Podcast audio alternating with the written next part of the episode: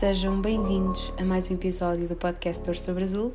Hoje é o episódio 67, acho eu. 31 de maio, segunda-feira. Estou a gravar às 9h30 da noite, o que para mim não é nada habitual, não gosto de gravar tão tarde. E se tiverem a notar algo de diferente no áudio, para pior, espero eu, deve-se apenas ao facto de eu estar a gravar com o telemóvel desta vez por uma razão bastante simples. Não me apeteceu montar microfone, ligar cabos, abrir o outro computador. Eventualmente vou ter de abrir para editar este episódio, pôr a introdução e o final. Mas queria algo assim mais relaxado também, mesmo só para falar convosco. Eu à tarde até estava a falar com, com o André e a perguntar-lhe Achas que há problema se eu não lançar episódio esta semana? Porque eu nunca falhei, mas ele disse que não, obviamente, mas eu não, não conseguia não gravar nada ou não trazer nada para aqui, nem que seja só meio que um ponto de situação ou desabafar algumas coisas que se têm passado na última semana. Desabafar não no sentido negativo, mas pronto, manter aqui esta rotina que eu gosto e que também me faz muito bem, porque eu e muita gente que provavelmente ouve este podcast estamos naquela fase de final do semestre do ano letivo, que para mim já não é bem fase final de semestre, porque o meu último semestre com aulas acabou em dezembro. Este semestre todo, para quem não sabe, estive em estágio curricular, que acabou hoje. Hoje foi o último dia de estágio curricular, o que não quer dizer que eu esteja de férias, não estou. Uh, continua, mas pronto, agora tenho de entregar o relatório de estágio, que me está a dar bastante dor de cabeça, porque a parte de ter orientação de estágio não está a acontecer e então às vezes sinto um bocadinho perdida, mas nada que não se faça, nada que não se resolva, o relatório vai ser entregue e bem entregue e vou acabar a licenciatura. Então pronto, é toda uma fase um bocadinho tensa porque acabar a licenciatura é tão estranho. Eu não faço ideia Assim, eu sei qual é que é o próximo passo a curto prazo, mas não sei o que é que vou fazer depois e pronto. Acabar a licenciatura é sempre mixed feelings e traz imensas coisas novas e todo um mundo uh, que eu, pronto, estou a conhecer, por isso estive mesmo esta semana para não gravar episódio e aliás sobre esta coisa de estar a entrar num mundo assim mais dos adultos, como eu gosto de dizer, Há dias fui sair com o meu amigo Daniel e hum, sempre que eu estava a desabafar coisas sobre ah, isto está a acontecer assim assim, ou vou começar a fazer isto assim assim, ou não vou ter tanto tempo, ou agora trabalho das X a X, ele virava-se para mim e dizia basicamente: sabem aquela hum, coisa que a Mónica, aquela frase muito conhecida que a Mónica diz à Rachel, aqui para os fãs de Friends um, que é Welcome to the Real World, It Sucks, You're Gonna Love It. Pronto, era o Daniel a falar para mim o tempo todo, porque eu estava-me só a queixar, não sei o quê, do mundo dos adultos, o que é isto, não quero fazer isto, eu só quero descansar, ir para a praia, viajar, passear, que é a vida que todos queremos, na verdade, e comer bem, adoro comer bem. e pronto, eh, o mundo real não é assim, não é os passeios bonitos que vemos no Instagram e nas redes sociais desta vida não, isso é apenas toda uma parte que, obviamente, era a vida que todos nós queríamos ter. E eu ia dizer uma coisa, mas esqueci-me. Ah, ia falar sobre Friends. E eu ainda não vi o episódio da reunião. Portanto, não quero spoilers. E estou à espera do momento ideal para o ver, porque, como tem sido uma correria, não tem dado assim muito tempo. E eu quero mesmo fazer daquilo quase que um ritual. Quero estar com as minhas irmãs. Queremos ver todas juntas a comer pipocas porque eu há dias fui ao cinema e não houve pipocas, ainda não há pipocas no cinema, o que me deixou bastante triste. E por acaso também vou falar do facto de ir ao cinema. Mas pronto, basicamente ainda não vi o episódio da reunião de Friends. Dizem que está muito bom, quero muito ver, mas ainda não vi. Um, eu sinto que este episódio vai ficar bastante curtinho, e pronto, no fundo, isto é para não falhar, porque eu não queria falhar, falhar sim, e queria falar convosco. Uh, mas tenho aqui algumas coisas apontadas e acho que vou começar pelo hum, cinema. Uh, não, é, não, ordem, não é a ordem que está aqui, mas sim, acho que vou começar por aí. Eu fui ver o The Father ao cinema, um filme que eu queria, já tinha até comentado aqui que queria ir ver, queria muito ir ver, Aliás, há uma série de filmes neste momento no cinema que eu gostava muito de ir ver, mas escolhemos o The Father, eu fui com o André. E isto porque, não só pela questão dos Oscars, de, do Anthony Hopkins ter sido nomeado e ter ganho o Oscar de melhor ator, que foi um Oscar muito bem empregue, do melhor mesmo, 10 de 10. Mas também porque quando eu tinha, eu fui ver, agora não me estou a lembrar do nome, mas foi o filme que ganhou Oscar, foi o Nomadland, acho que sim, sim. Eu fui ver esse filme antes de, dos Oscars até e tinha passado o trailer no cinema do The Father. E eu na altura tinha ficado super emocionada com o trailer. Eu nem sou uma pessoa de ver trailers, mas eu fartei-me de chorar.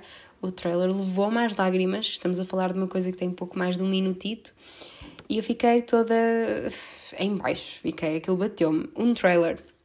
Portanto, eu queria imenso ver o filme porque eu pensei, se o trailer me deixa assim, eu nem quero imaginar como é que me vai deixar o filme. Só que o que aconteceu foi que eu não verti uma única lágrima a ver o filme todo.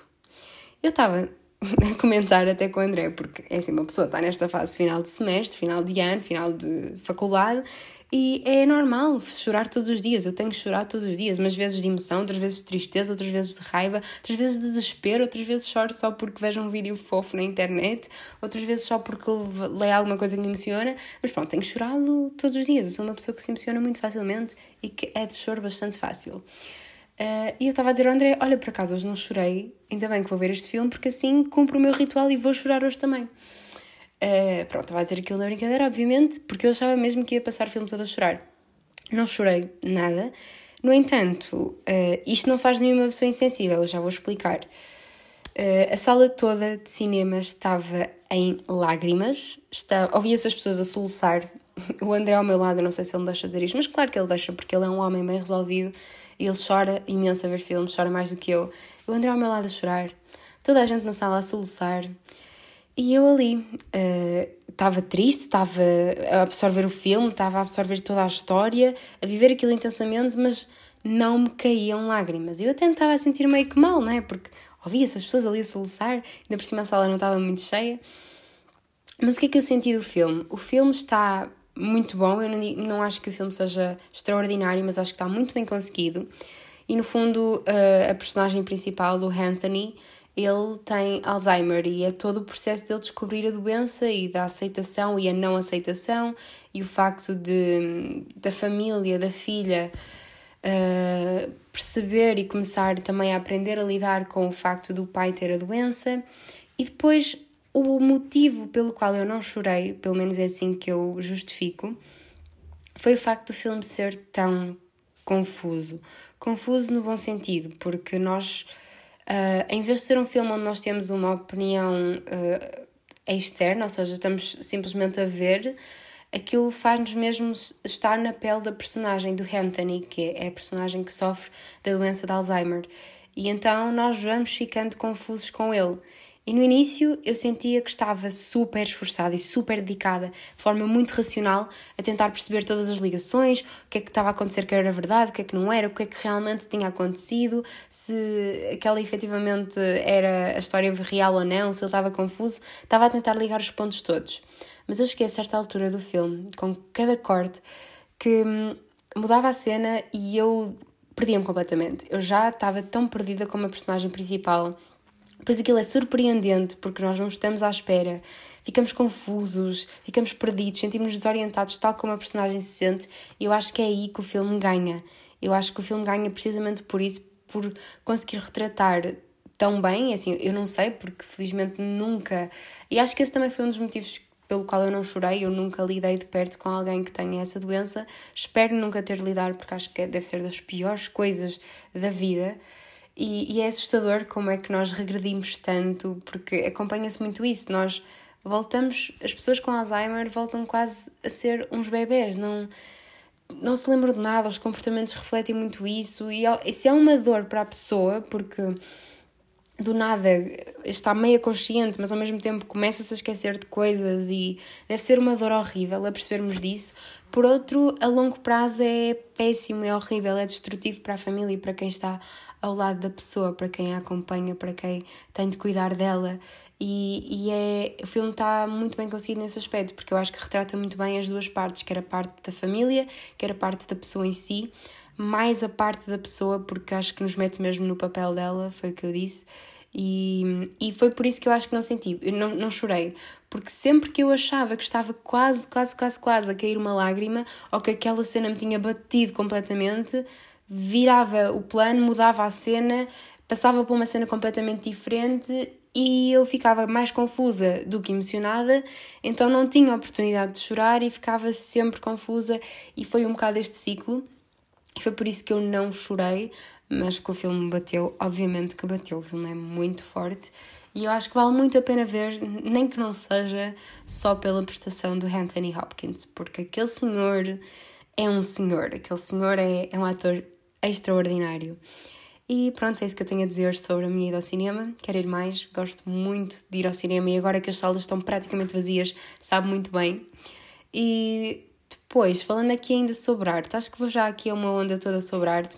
Fui ver uma exposição também no sábado, sim, no sábado, que é a exposição de uma artista que é mãe de uma amiga minha, que é a Margarete Lacerda.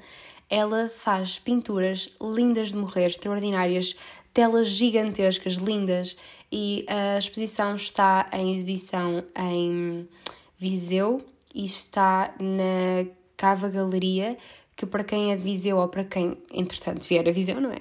Eu posso fazer de vossa guia. Fica na cava, perto da cava de Viriato, na rua. Viriato nada. Perto da. Calma, agora estou toda confusa. Não sei os nomes da minha cidade. Eu sei, estou só confusa. Fica na Praça Dom Duarte.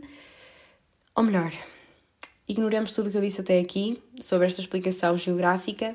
Fica na, ao pé da Praça Dom Duarte na Rua Dom Duarte, logo aí, mais ou menos à entrada da Rua Dom Duarte, de quem vem da Praça Dom Duarte. Pronto, que fica paralela à Rua de Comércio. Espero não ter sido má a explicar.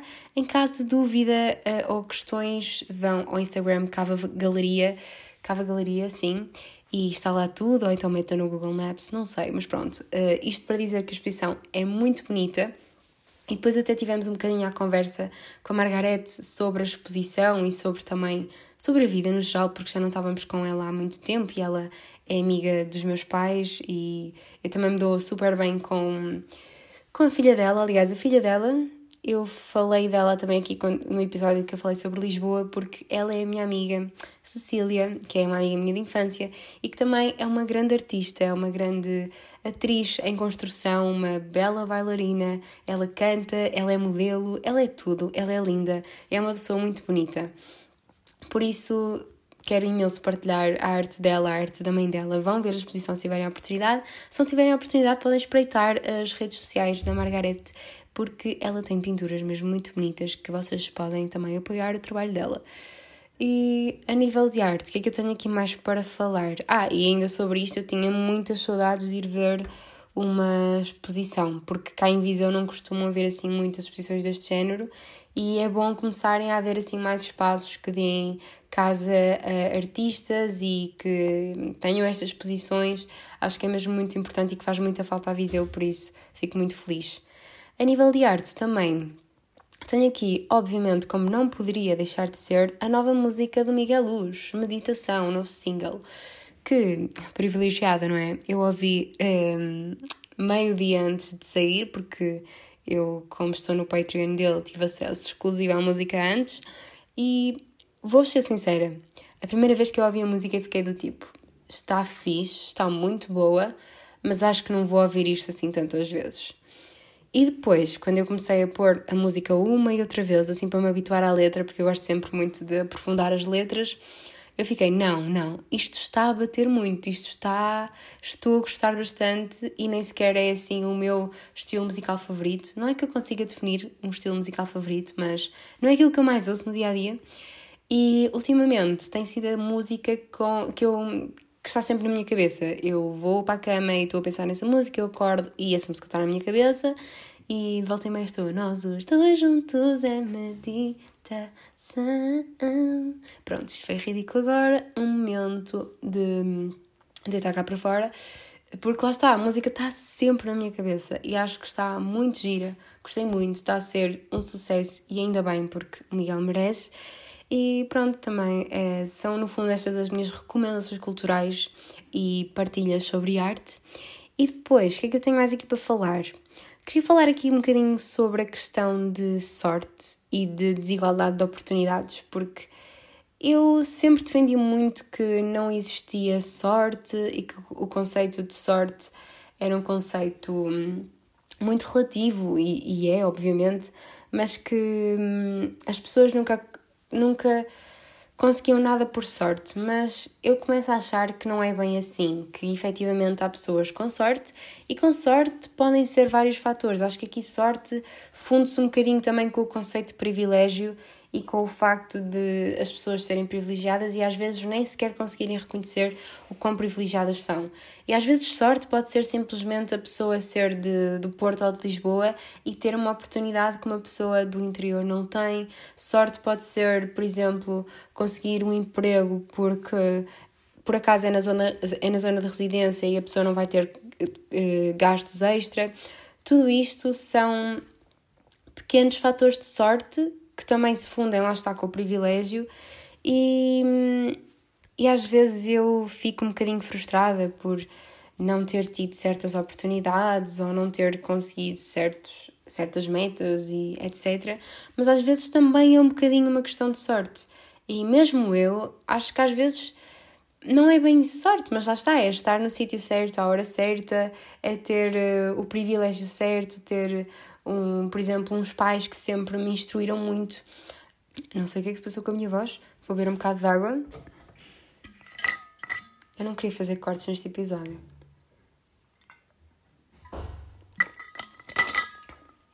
Agora uma porta fechou-se lá fora, para ficar tudo dramático. Vamos continuar. Vamos continuar. O que é que eu estou a falar? Mas pronto, às vezes até mesmo a questão dos nossos pais um, nos terem instruído de uma certa forma ou nos terem levado a certos sítios, tudo isso faz parte também do nosso privilégio e da nossa sorte, entre aspas. Isto é todo um conceito muito hum, delicado, porque eu acho que hum, nem tudo é sorte, nem tudo é talento, e acho que às vezes há pessoas que têm imenso talento e que não têm a sorte de ter uma oportunidade, e há pessoas que se calhar não têm assim tanto talento, mas que tiveram sorte de ter uma boa oportunidade. E, e acho que às vezes isso nem sempre tem a ver com o talento da pessoa. Também era muito aqui que eu queria chegar, que nem sempre o facto de nós sermos muito bons numa área ou de trabalharmos imenso. Às vezes, e eu já nem sei quem é que eu ouvia a falar sobre isto, não sei se foi no podcast Reset da Bomba no Fofinho com a Gisela João, já não sei. Eu sei que foi num dos conteúdos, num dos muitos conteúdos que eu consumi na semana passada, mas que falavam exatamente sobre esta questão da, da sorte, de, de ser um conceito muito abstrato, porque às vezes nós dizemos, ah, aquela pessoa teve sorte, e até foi uma questão de muito trabalho. E às vezes até dizemos, ah, que aquela pessoa esforçou-se imenso para estar ali. E foi simplesmente uma questão de sorte. Por isso eu acho que isto é um, um conceito complicado e também não sei o que é que tenho mais para acrescentar sobre ele honestamente, mas pronto, vou só deixar isto no ar. Outra coisa que eu tenho aqui apontada é rir da desgraça.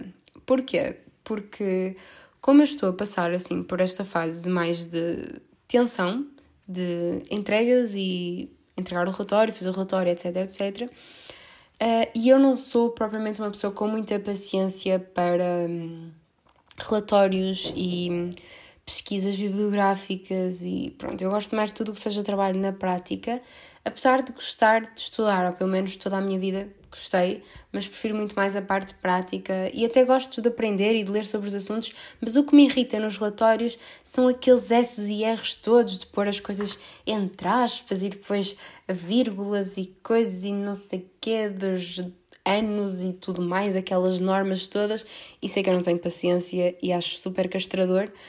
Apesar de eu perceber que do ponto de vista académico e blá blá blá tem imensa importância, mas para mim é só um pesadelo Uh, e eu tenho rido bastante perante a desgraça. Ou seja, eu sinto que quando estou em fases da minha vida onde estou mais em baixo, mais cansada, mais estressada, é quando eu fico mais engraçada. Porque eu faço piadas sobre tudo. Eu, por exemplo, vou ter um verão bastante diferente daquilo que eu tive até agora em toda a minha vida. Um verão onde eu vou trabalhar dia sim, dia sim. O que nunca aconteceu. E eu estou habituada a ter verões completamente relaxados, em que eu posso fazer o que quiser, não tenho nada, é só passear, aproveitar as tardes na piscina e, e ou em casa, ou pronto, quem diz na piscina, diz na relva, diz whatever, aproveitar, ter tempo livre, e este ano isso não vai acontecer. E até disso eu tenho feito piadas, e eu sinto que eles fazer piadas sobre a situação, e as pessoas mais próximas de mim levam com essas piadas, é uma forma, um mecanismo de defesa que eu encontro para, hum, para me defender, no fundo, de, da realidade que vem aí. É quase uma fuga à realidade. Porque eu sei que tenho de lidar com as coisas como elas são, mas fazer piadas sobre elas ajuda-me a lidar com elas e a achar que a situação é mais engraçada do que na verdade é. Porque eu sei que faz parte, lá está, é Welcome to the real world, it sucks, you're gonna love it. Eu sei que é tudo à base desta frase, mas é, pronto, queria partilhar isto porque hum, eu sinto que é um bom mecanismo de defesa. É, às vezes também só me apetece chorar, lá está. Não me apetece fazer piadas sobre as situações e apetece-me só chorar sobre as situações. Mas no geral, fazer piadas sobre o que se está a passar ajuda-me bastante, por isso pode ajudar outras pessoas também. E acredito que haja muita gente que faça isso. E se calhar somos todos uns humoristas hum, de vez em quando. E temos talento escondido sempre que estamos sob stress ou sobre situações desagradáveis. E hum, também tenho aqui apontado um tópico que é sobre relações, porque hum, eu queria falar mais sobre este tema aqui. Não sei bem como, não sei bem porquê, mas gostava. Eu sei que vocês também gostam muito que eu traga o André aqui, porque o, o feedback dos episódios com ele são sempre muito bons mas eu queria trazê-lo mais vezes, até para falarmos sobre isso e sobre outras coisas, mas não estou a ver, lá está, bloqueio criativo talvez, não estou a ver uma forma de trazermos isto aqui com uma conversa interessante. Por isso não sei, não sei se alguém aí desse lado que me está a ouvir tem alguma perspectiva que eu gostasse de ver abordada. Um, porque eu gostava de explorar isto, porque sinto que tem tantas dimensões e que nós, enquanto sociedade, falamos das relações amorosas de uma forma tão superficial e temos tantos preconceitos e tantos tabus nas relações. E eu gostava muito de falar mais sobre isso e trazer aqui o André também para falar sobre isso, porque faz sentido, não é? e também porque vocês gostam e eu também gosto muito. Eu adoro trazer convidados para, para o podcast e espero trazer mais este ano e pessoas que me inspiram muito. Todas elas que eu trouxe me inspiram, mas assim a um nível não tão próxima, ou seja, trazer pessoas não diretamente minhas amigas, mas pessoas de outros meios, não tão ligadas a mim. Gostava imenso de fazer isso este ano. Vamos ver como corre até o final do ano. Também ainda só vamos em junho, amanhã. Quando vocês ouvirem o episódio, já é junho. Um, o bom deste mês de junho é que tem três feriados para mim. Um deles é já esta semana. E depois, é, é sempre à quinta, podia ser à sexta. Mas pronto, não me vou queixar, feriado é sempre feriado, mas este ano eu vou aproveitar o feriado do São João. Gostava mesmo de aproveitar lá no Porto e, e andar lá a martelar toda a gente e a cantar São João. Mas pronto, isso não vai acontecer e claramente estou a ficar com sono porque já não estou a dizer coisa com coisa, provavelmente ainda vou trabalhar no relatório, talvez. O um, que é que eu tenho aqui mais para abordar? Assim, eu nem sei em quanto tempo vou de episódio. Ok, até estou a falar mais do que eu estava à espera. Eh, fui recentemente às compras, presencialmente. Às compras não comprei propriamente muita coisa, comprei duas peças, mas uh, fui às lojas físicas, que era uma coisa que já não me acontecia há muito tempo, e fui às lojas físicas porquê? Porque não estava a encontrar o que eu precisava nas lojas online, uh, lojas em segunda mão, lojas portuguesas, não estava a encontrar, então fui dar assim uma vista de olhos para ver se havia alguma peça, porque é uma peça que eu quero investir, porque me vai durar imenso tempo e eu sei que não tenho de justificar, mas como eu sou uma pessoa que fala sobre slow fashion e moda sustentável, acho que não é bonito estar aqui a dizer ai, fui à Zara e comprei, não sei o que, não sei o que. Acho que não fica muito bem, gosto sempre de dar este disclaimer. Mas pronto, o que eu sinto é que já não me... Tirando a Zara, que, para mal dos meus pecados, ainda me identifico bastante. É estranho porque entro numa Stradivarius, numa Bershka, numa Pool e é, é complicado encontrar coisas que gosto. Não sei se é das tendências de, atuais, se bem que há algumas que eu adoro, há outras que eu não gosto, acho que faz parte também, mas não, não sei se é isto que também é crescer. É, quer dizer, eu acho que não é, porque as minhas irmãs também não, não gostam propriamente do que veem. Lá está, é uma questão de estilo pessoal e de gostos, e apesar de eu achar que gostos se discutem, uh, lá está, eu não, não, não sei se quero discutir aquele tipo de gostos. Acho que não. Vou deixar para quem gosta, vou deixar para quem quer usar. Usem e abusem porque aposto que ficam lindas. Porque eu acho que há lá peças que devem ficar mesmo bem a algumas pessoas. Aliás, às pessoas que quiserem usar e que tiverem. Um, que for o estilo delas, que elas gostem de usar. Mas não está é, difícil encontrar coisas com as quais eu me identifico nas lojas. O que por um lado é bom, porque obriga-me a comprar menos e a comprar em marcas melhores, mais sustentáveis e a comprar menos de melhor qualidade, o que é muito bom, mas já não tinha este choque de realidade de entrar numa loja física há muito tempo. Uma coisa que me assusta sempre muito é a quantidade de roupa que há.